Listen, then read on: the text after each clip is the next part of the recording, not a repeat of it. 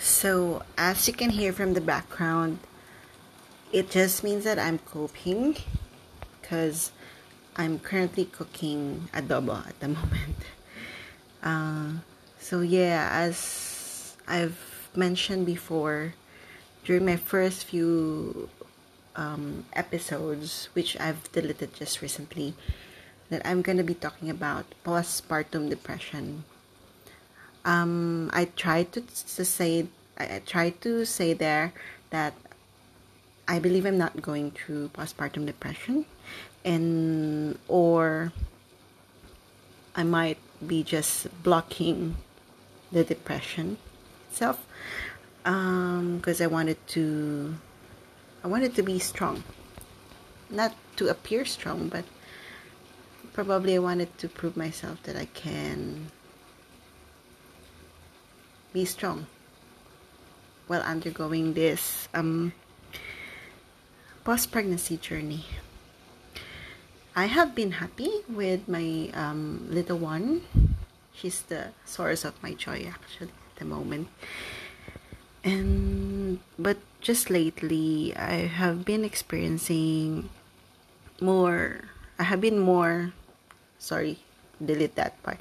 I have been more insecure just lately. Not that I don't have any insecurities before. I've always had um insecurities. My whole life I have insecurities with my weight, with mm, the appearance, my appearance um yeah, I think mostly physical after going through pregnancy so as you can you can hear the sound of the adobo cooking. I'm just having a look at the moment first before I continue. Just so I'm sure that it's not gonna burn. One moment. Hi, naputol yung pagre-record ko kasi nag-focus muna ako sa pagluluto ng adobo at um, tinikman ko na din siya. Yun na yung dinner ko. Um, it's now 11.42 and I just had my dinner. Kasi hindi rin naman ako nagutom. Napansin ko parang medyo mas mahaba yung time na bago ako magutom ulit. Kaya nakafocus ako talaga kay baby. Napadede ko din siya ngayon. And I'm just left with some uh, chores to do maglilipit sa kusina at um, maglilipit ng damit ako. Very late na ligo na. Um, so, post-pregnancy journey. Naging insecure ako, pansin ko, this past few, this past few days. Um, part of me, I am trying to blame other people.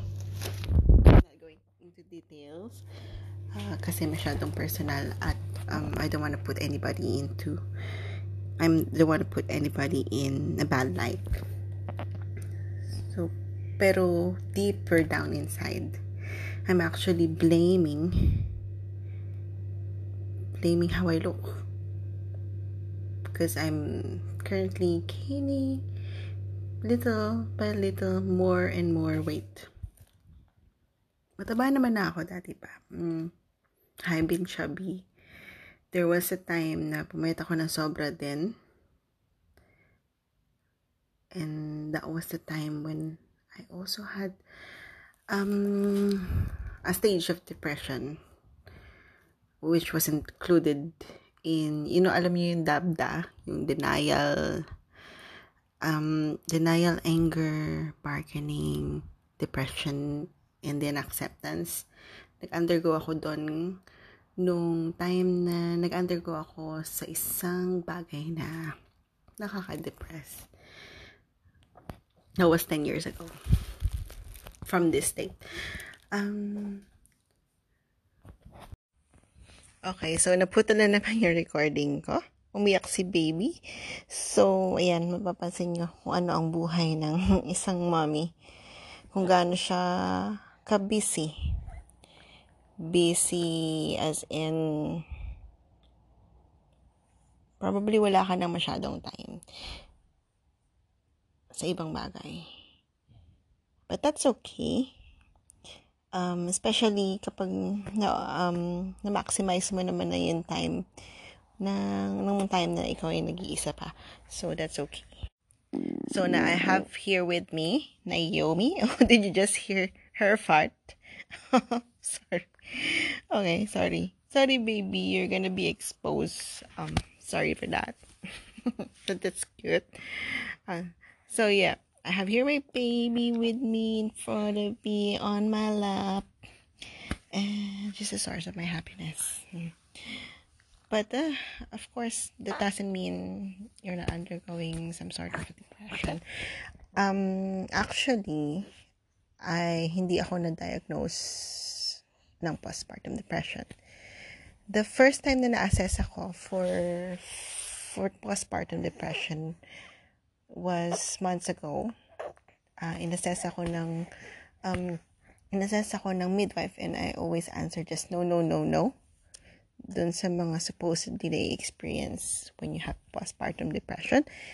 And I was honest. I was honest that time. Because, yun nga, sabi ko nga, I was trying, I was really trying to block, to block the depression. I'm not so sure about that. Pero, just a while ago, kasi nga na-feel ko eh, meron ako na-feel na something, um, something na parang down ako, ganun. So, I downloaded an application, a self-testing kit for postpartum depression. And I scored 14. I think that's 14 out of 30 in an, um and it is just a high risk high risk result. Ang result ay high risk. Um, so, I think may mga triggers na nakakapagpa-down sa akin lately, which I'm not going to, I'm not going into details. Um, but I'll just describe how I feel. So aside from I'm more insecure I think that my temper is shorter nowadays. Mas madali akong mapuno. I think. And I'm not sure if it's because I'm still adjusting sa buhay may asawa or it's part of the postpartum pregnancy. I'm not an expert with postpartum pregnancy, um, but what I know about it is that it is related to the hormonal changes in your body when you are when you've undergone pregnancy. Uh, did I say postpartum pregnancy? Uh, no, no, postpartum depression. okay. Oh my gosh, ano postpartum depression. I'm gonna review this before I upload it. But I'm not gonna be able to delete it probably.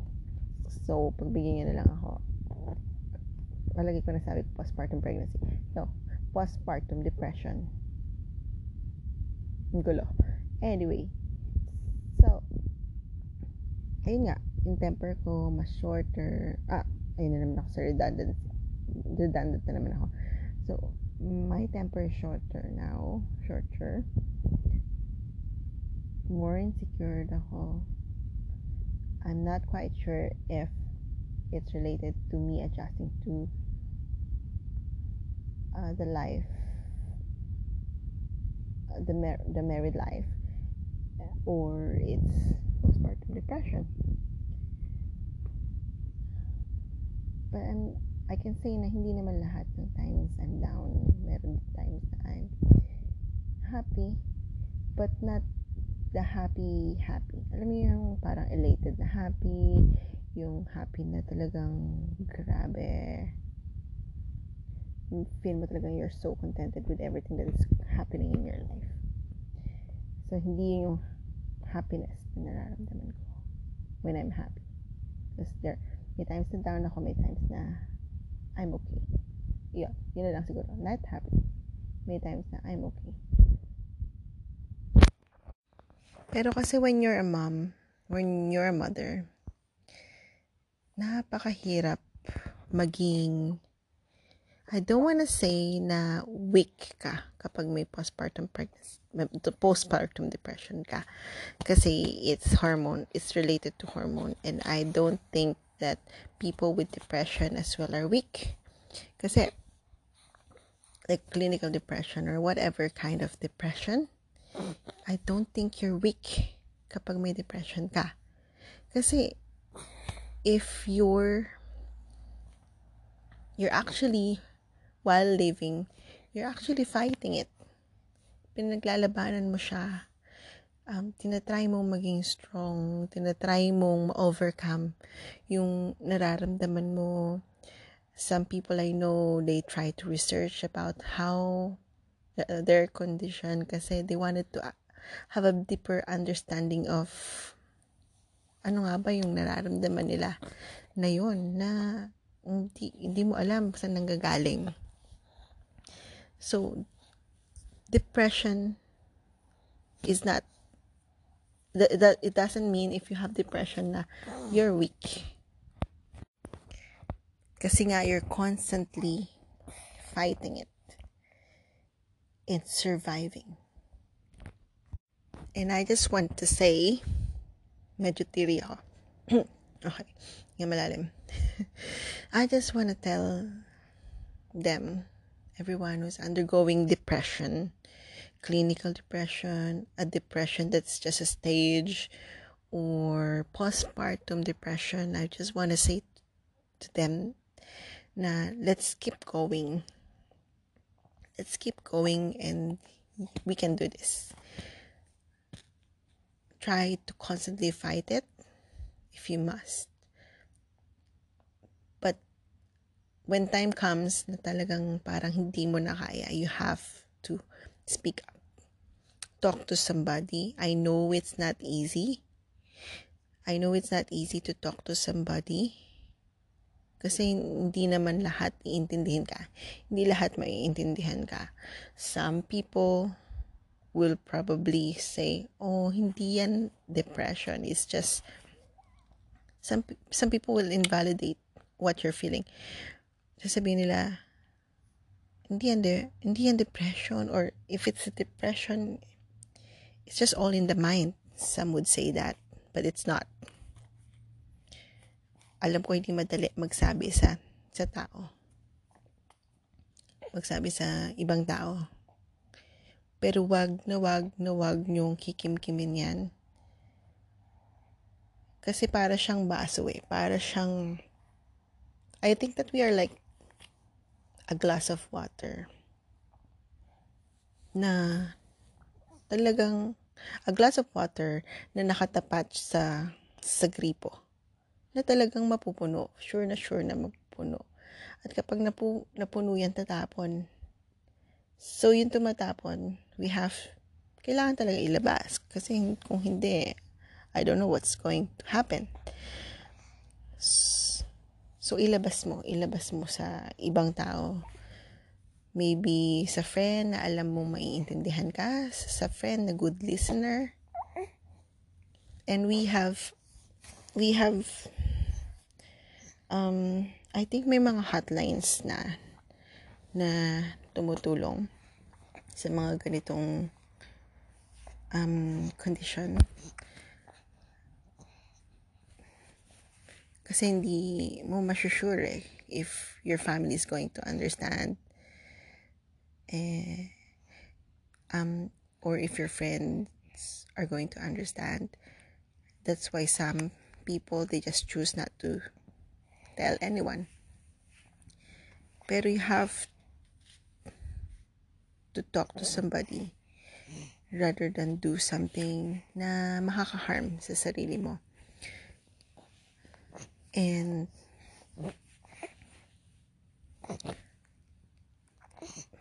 professional, we have professional people who can help us. Kapag hindi, hindi, hindi mo na kaya, go to a professional. Um, professional person. And also for those people na na-overcome ang depression, um, let's be advocate let's educate um, other people na hindi nag-undergo nito para magkaroon ng mas malawak na pag-unawa ang mga ibang tao. Mas dumami ang taong makakaunawa, mas madami ang taong makikinig sa mga taong nag-undergo ng depression.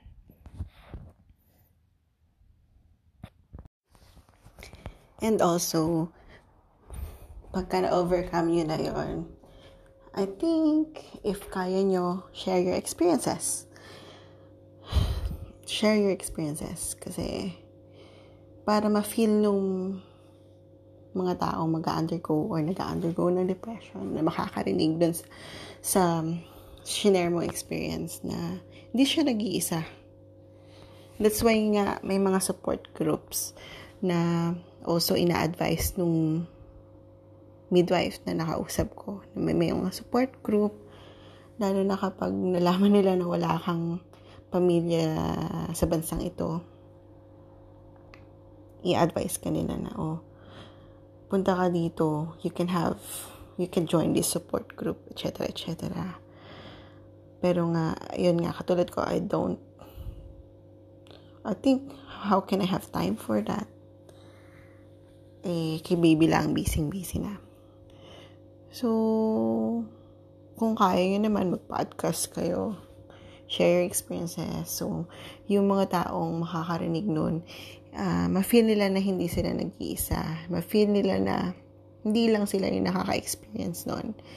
Katulad ko, na-experience ko yung time na na parang feeling ko parang I'm not good enough for Naomi for my baby na hindi ko nagagawang tama yung mga bagay-bagay katulad ng breastfeeding because I'm a new mom and feeling ko na-judge ako ng mga nurses nung nasa Nico yung baby ko kasi uh, preterm baby nga si baby. So like almost two months siyang nasa neonatal intensive care unit. So constantly may mga nurses doon na nagsusupport sa amin. Pero somehow may time na na-feel ko na nadjudge ako na maybe they're saying, oh, ano ba naman to? Bakit hindi magpadede ng maayos? Or ano ba naman to? Bakit hindi niya sinusunod yung every 3 hours na, na dapat nagpa-pump siya ng breast niya para may gatas para sa baby niya and etc. etc. And then. One time may nakausap ako or not just one time, may mga nakausap akong mga tao na ah, sila din pala na, na naranasan nila yon ah, sila din pala ganun din yung naramdaman. So, na-feel ko, oh, so, kaya ko to. Hindi to something na ako lang ang nakakadanas. And it felt, I felt better. So, maybe if you share your experiences, you might be able to make someone feel better as well.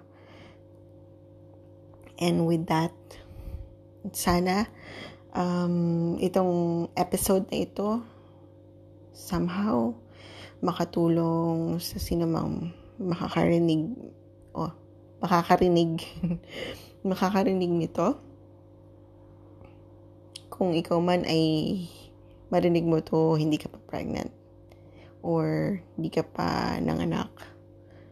And dumat, I'm sure, or maybe, one day, darating ka sa punto na magkakaanak ka din, manganganak ka din, and maybe, ma-undergo mo din tong na-under ko, na, na naranasan din ng ibang mga mothers.